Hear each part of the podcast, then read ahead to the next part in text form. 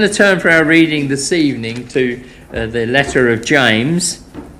I'm going to read uh, chapter 1. The letter of James, chapter 1.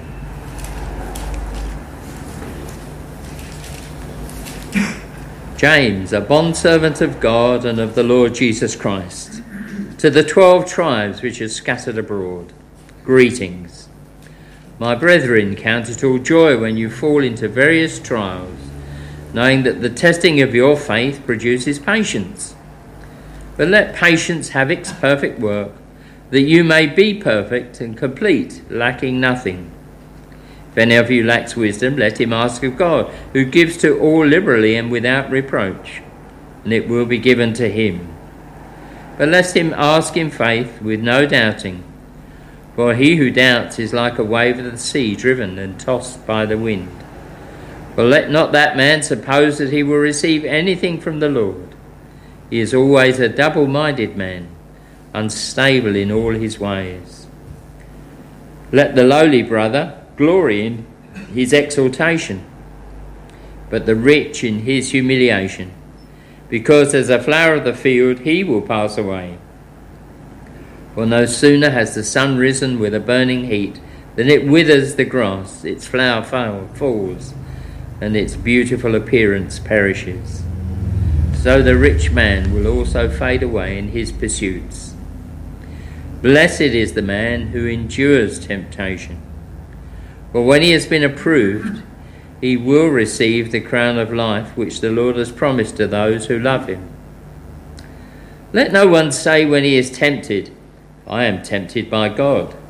For God cannot be tempted by evil, nor does he himself tempt anyone. But each one is tempted when he is drawn away by his own desires and enticed. Then, when desire has conceived, it gives birth to sin. And when sin, and when it is full grown, brings forth death. Do not be deceived, my beloved brethren.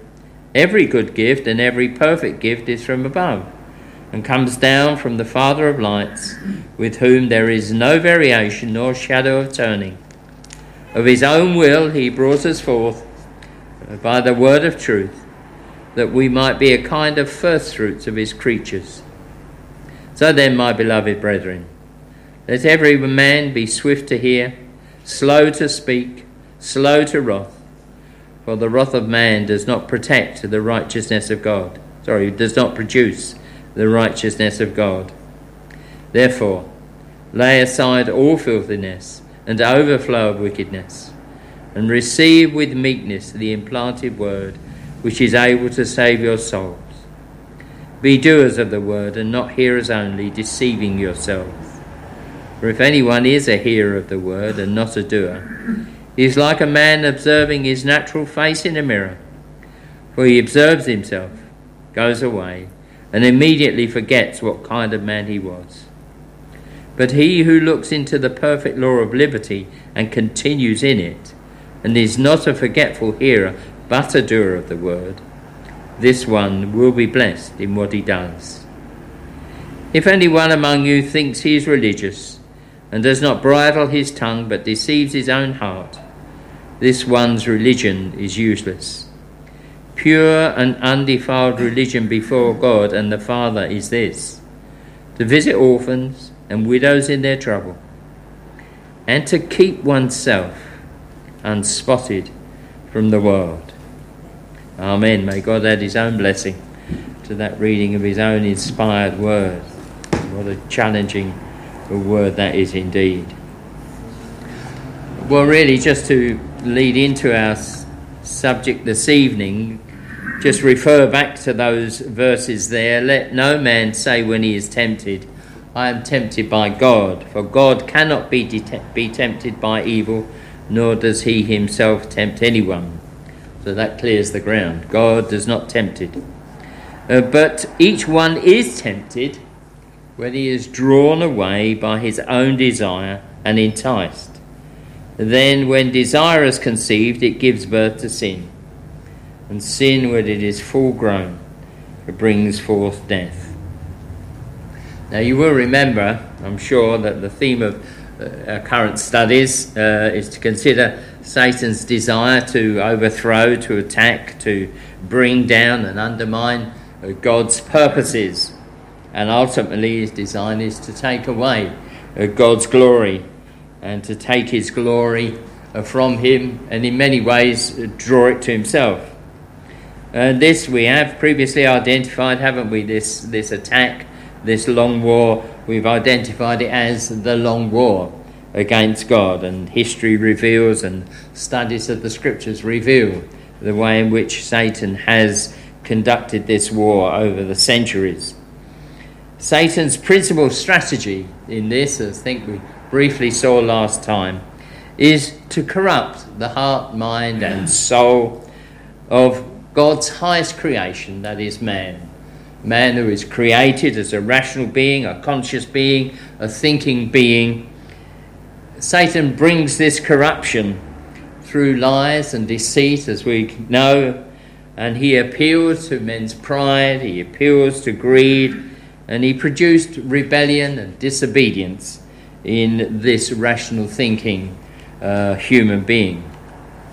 And so, history and the scriptures that I've just said reveal that Satan has been relentless, absolutely relentless, in the implementation of this strategy. He pursues it with all the anger and venom in his own heart, with all the strength of purpose that he has. And the result of this has been, as we have seen tragically, that millions, millions whose minds have been darkened by his deceit and as the scriptures just told us, by their own lust, have lived this life and then left this life to go into an eternity of torment and suffering.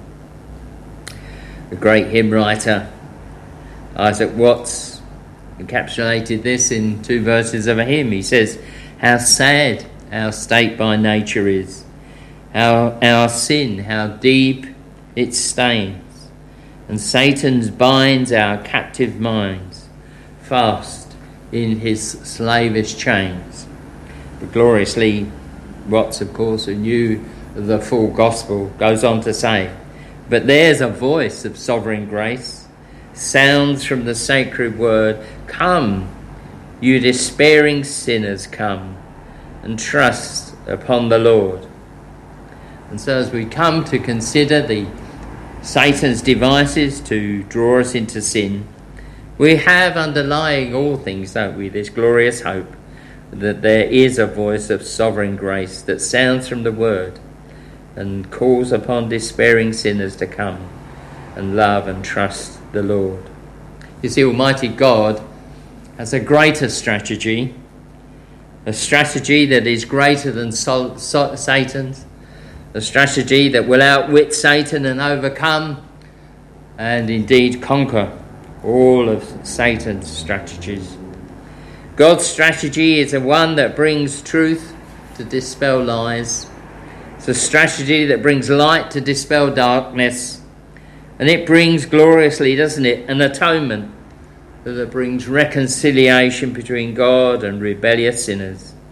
And rebellious sinners are justified by the substitutionary sacrifice of the sin. However, again, such is the anger and the animosity and the venom of Satan against God, that this war, these strategies, continues for as long as men and women draw breath in this life. I think in the last study I quoted some verses of Paul at the end of Romans chapter 7, where his conclusion on this continuing war in his own heart and mind is this So with my mind, I myself serve the law of God but with my flesh, the law of sin. Perhaps the reality, perhaps the reality of the point that Paul is making here is, is found perhaps in that chapter 6 of Ephesians, where Paul speaks of the six key parts of the Christian armour. And it begs the question, doesn't it?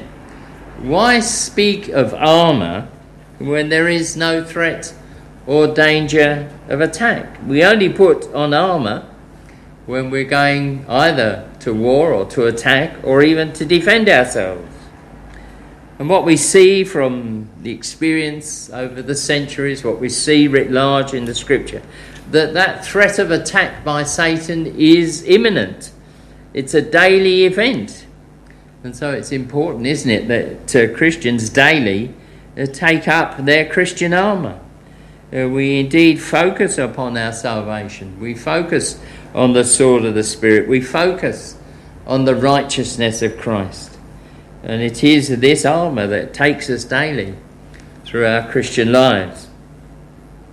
But before we get perhaps a little deeper into the study of Satan's attacks, we should perhaps examine the context in which today, in our context, we live, work, and worship. Today, we might well ask the question, and I'm sure it probably has been asked and answered in this place over the years. The question is whatever happened to sin? Or perhaps expressed in another way, whatever happened to the sinfulness of sin? You see, we have to acknowledge, don't we, the concept of sin as a serious moral and spiritual issue has been so diluted as to become totally relevant to today's society, isn't it? To modern society. It's true, isn't it? Where is sin? even in Christians, we acknowledge the existence of sin, but does it have a reality in our daily lives? Do we recognize that sin in our daily lives? You see, general society has been deceived into throwing away the spiritual and moral qualities and the standards which God gave and which were designed to produce a wholesome a moral and a just society. Instead, of course, society has been deceived into believing that in abandoning these God given laws and standards, they're freeing themselves from the slavery and the bondage of an oppressive and an unjust God. The tragedy is, isn't it? And as parents and as grandparents, the tragedy is that we see a rising generation entering into an amoral society. A society which has no views either way on good or evil, but it only has views on what it can do to satisfy the desires of its own will. And this downgrade, of course, is not only an issue for the secular world, it has invaded the church there have been compromises, haven't there? As we look around the churches, the established churches, other churches, where churchmen have rationalized and relaxed biblical teaching.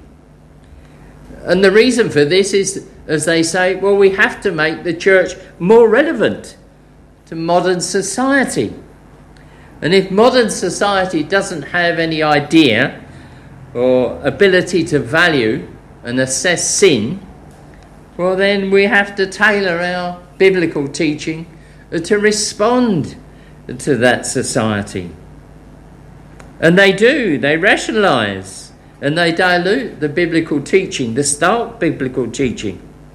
And thereby they feel that they can hopefully make the church attractive and draw people into the sin. Now, living in this environment, this culture poses many dangers. Uh, for us as Christians. You see, we can so easily absorb what is normal within the secular world. And we see this, this is what many Christians and what many churches have done. You see, we have, in many, many cases, completely lost the biblical imperative to live holy and sanctified lives what was known clearly for generations as pious living. You only have to turn back to the Puritans to get real definition of what pious living really was. But nowadays, of course, the term pious living is looked down upon and treated with a very great degree of derision. That style or principle of living is alien, isn't it? It's really alien to today's please yourself, anything goes society, isn't it? Anything goes culture. So long as we don't hurt other people, we can do or say or think what we please.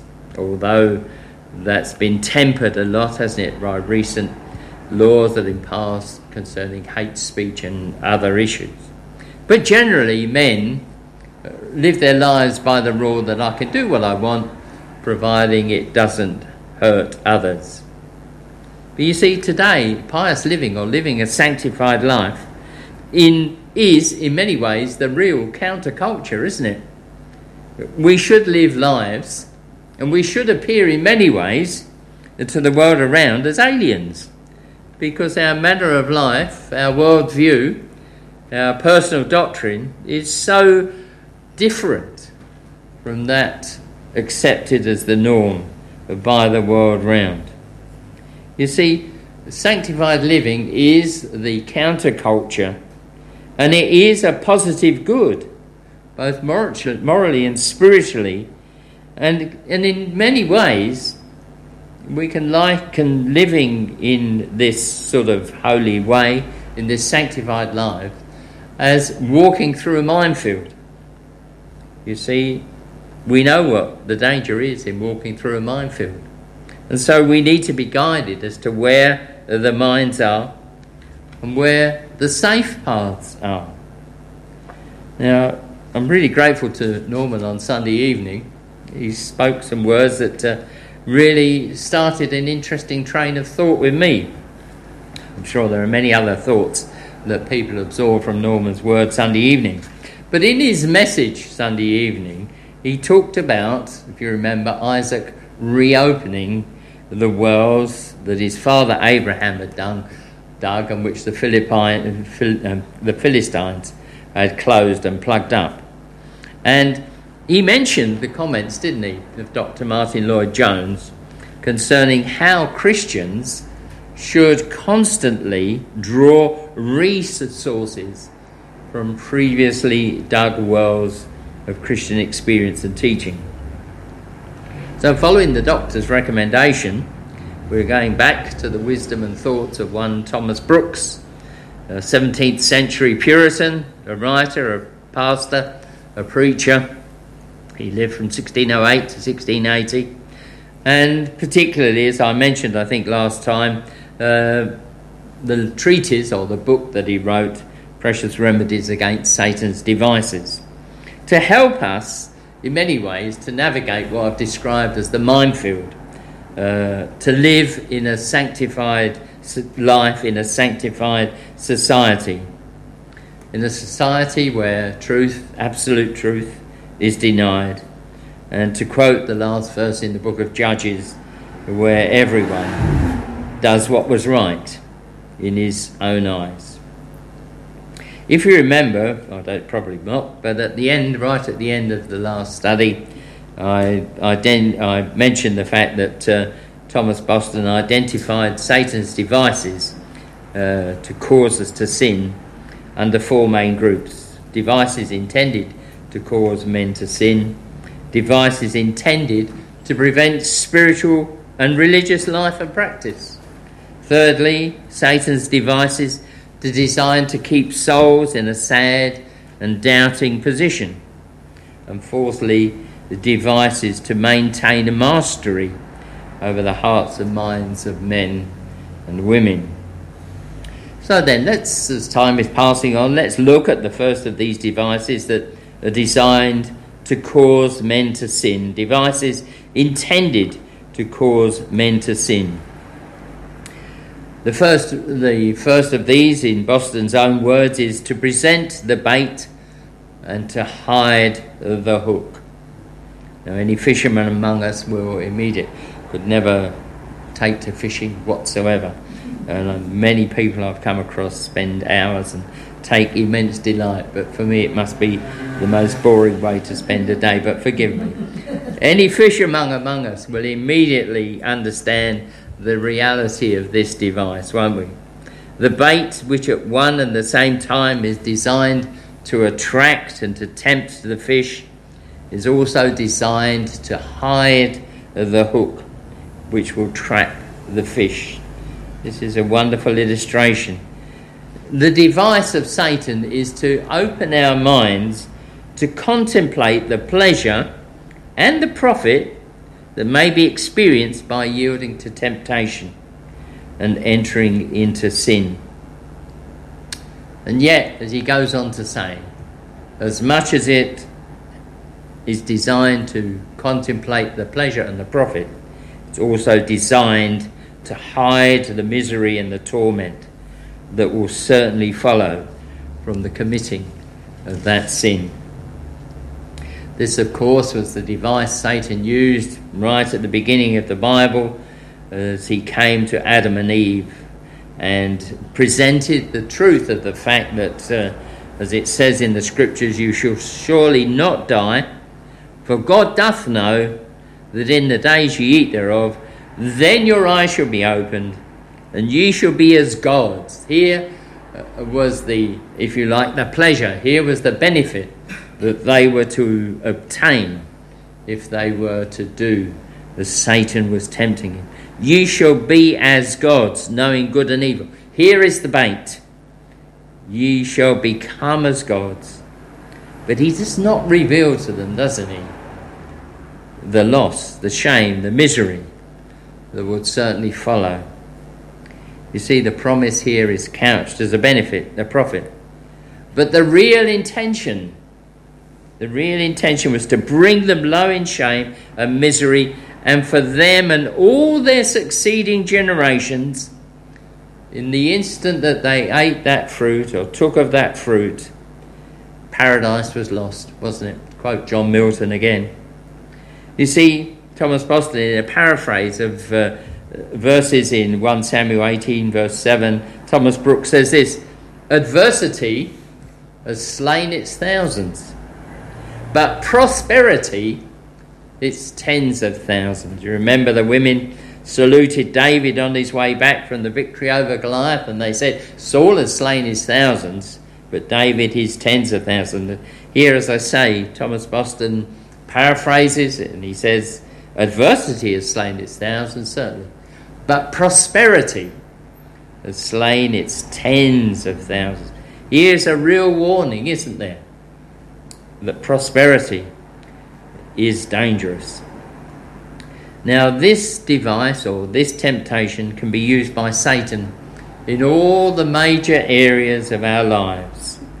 You see, our careers, our finances, our prosperity, our property, our families. These can all be the means by which Satan can draw us into sin.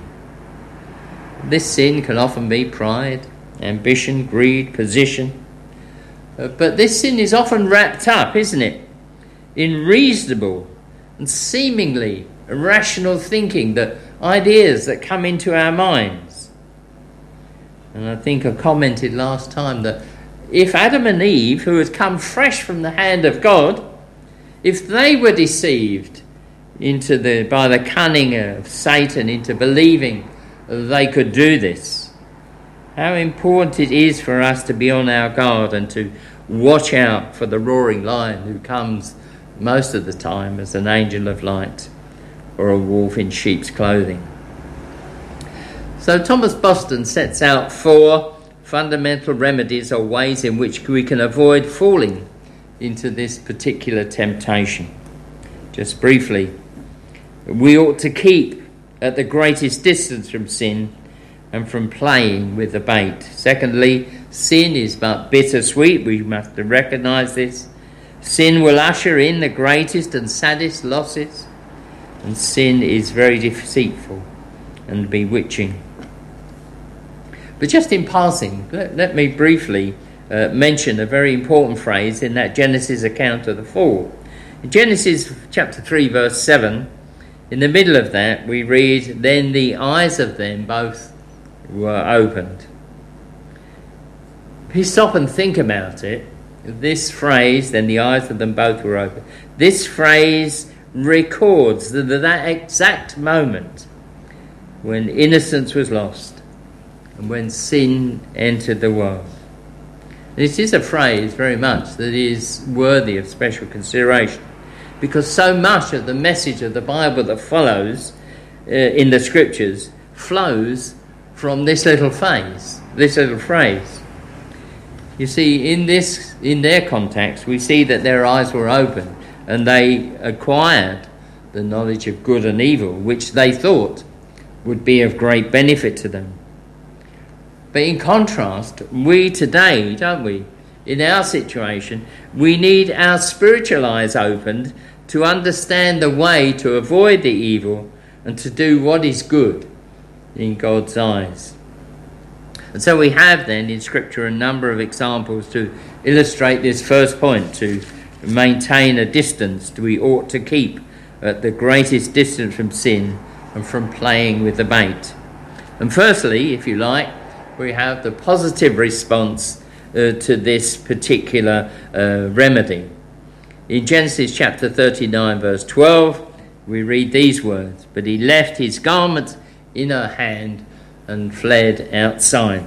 Here, of course, is the account of Joseph and Potiphar's wife. Joseph, we're pleased to say, took the right course. He took the right course and he fled from the temptation.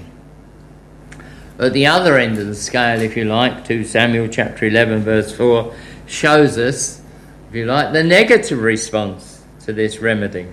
And we read there, don't we? Then David sent messengers and took her, and she came to him, and she lay with him. As we have often remarked, um, scriptures are very open, they're very honest, they hide nothing, and here laid bare is the sin of adultery in the heart of the king.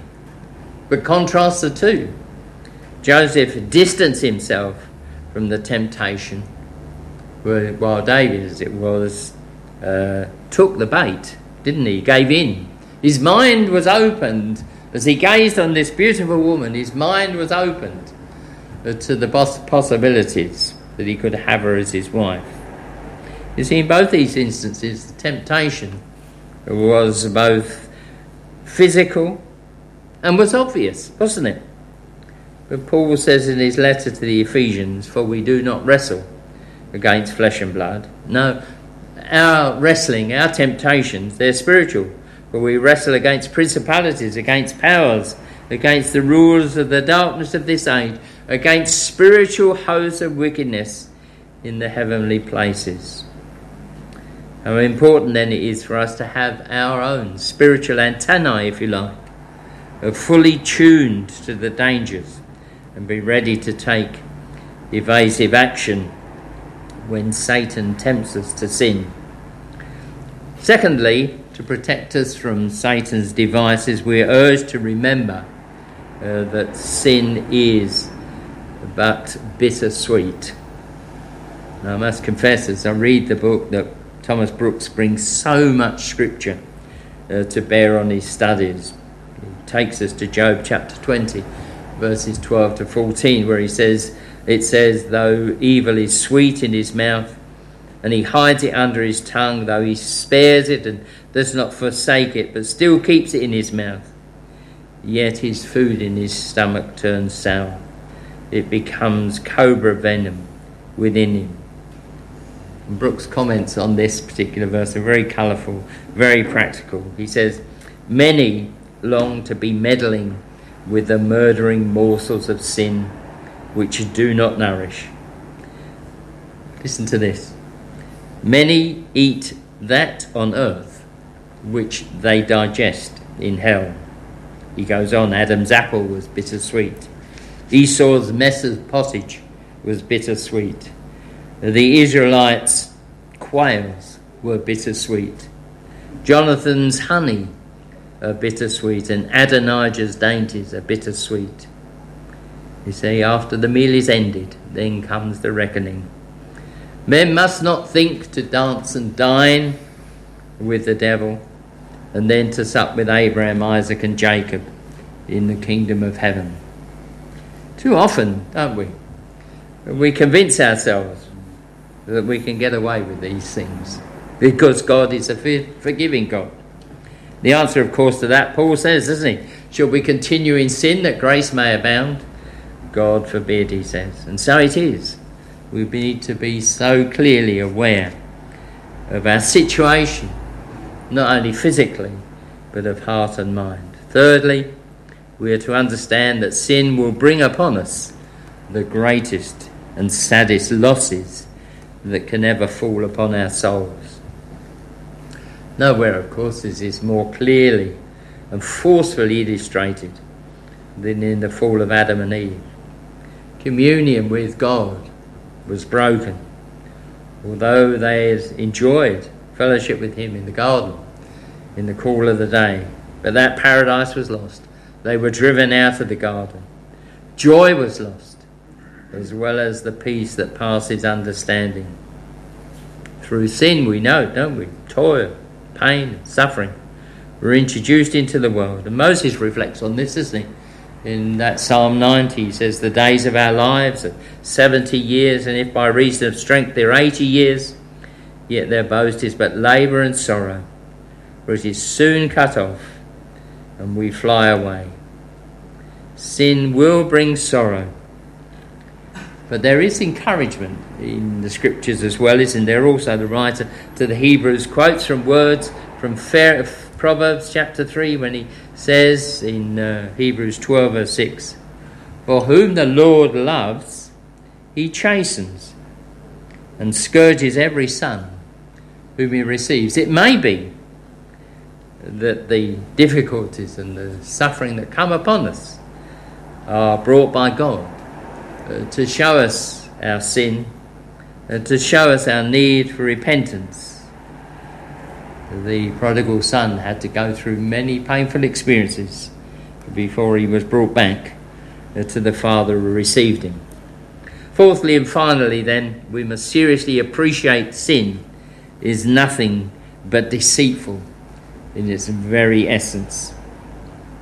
Again, the Saviour clearly sets out this thought as a fundamental truth in the discussions recorded in John chapter 8.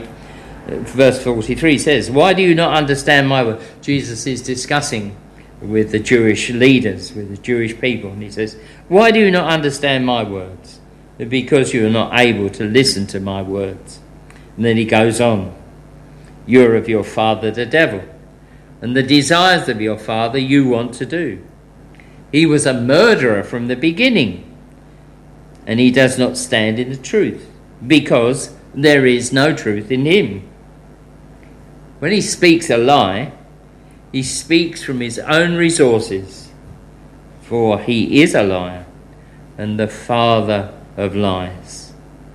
So it's right, isn't it? We must seriously understand, we must seriously appreciate that sin is nothing but deceitful in its very essence. Sin can so easily gain mastery over us because of its inherent deceit.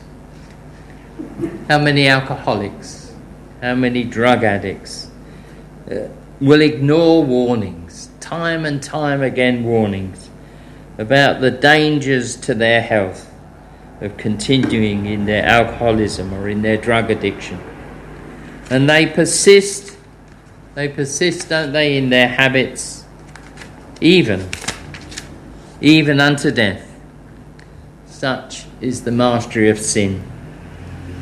It's such a sad thing to see people go down and down and down, and they will not give up their sin, though it costs them their lives. So, what can we say in conclusion? The scriptures have revealed to us the attractive and the addictive nature of sin. And as much as Thomas Boston gives us real insights into our attitude, into our approach to sin, and they're really helpful and they're really spiritual and they're really scriptural. And as much as we can do these things to avoid the attractions and the addictions of sin, there is, of course, only one remedy which is effective not only for this life but for eternity. And that remedy is perhaps summed up in the words of our closing hymn, not the one that we're going to sing now, but our closing hymn. And the first verse says this so clearly it says, O safe to the rock that is higher than I, my soul in its conflict and sorrows would fly. So sinful, so weary, Thine, thine I would be. Thou blessed rock of ages, I'm hiding in thee. May this be our experience as we go forward into the world tomorrow, fully aware, fully cognizant, having our antenna out, if you like, looking at the circumstances and the situations into which we're entering, and being given that indeed heavenly grace to flee from the sin that so easily besets us. Amen.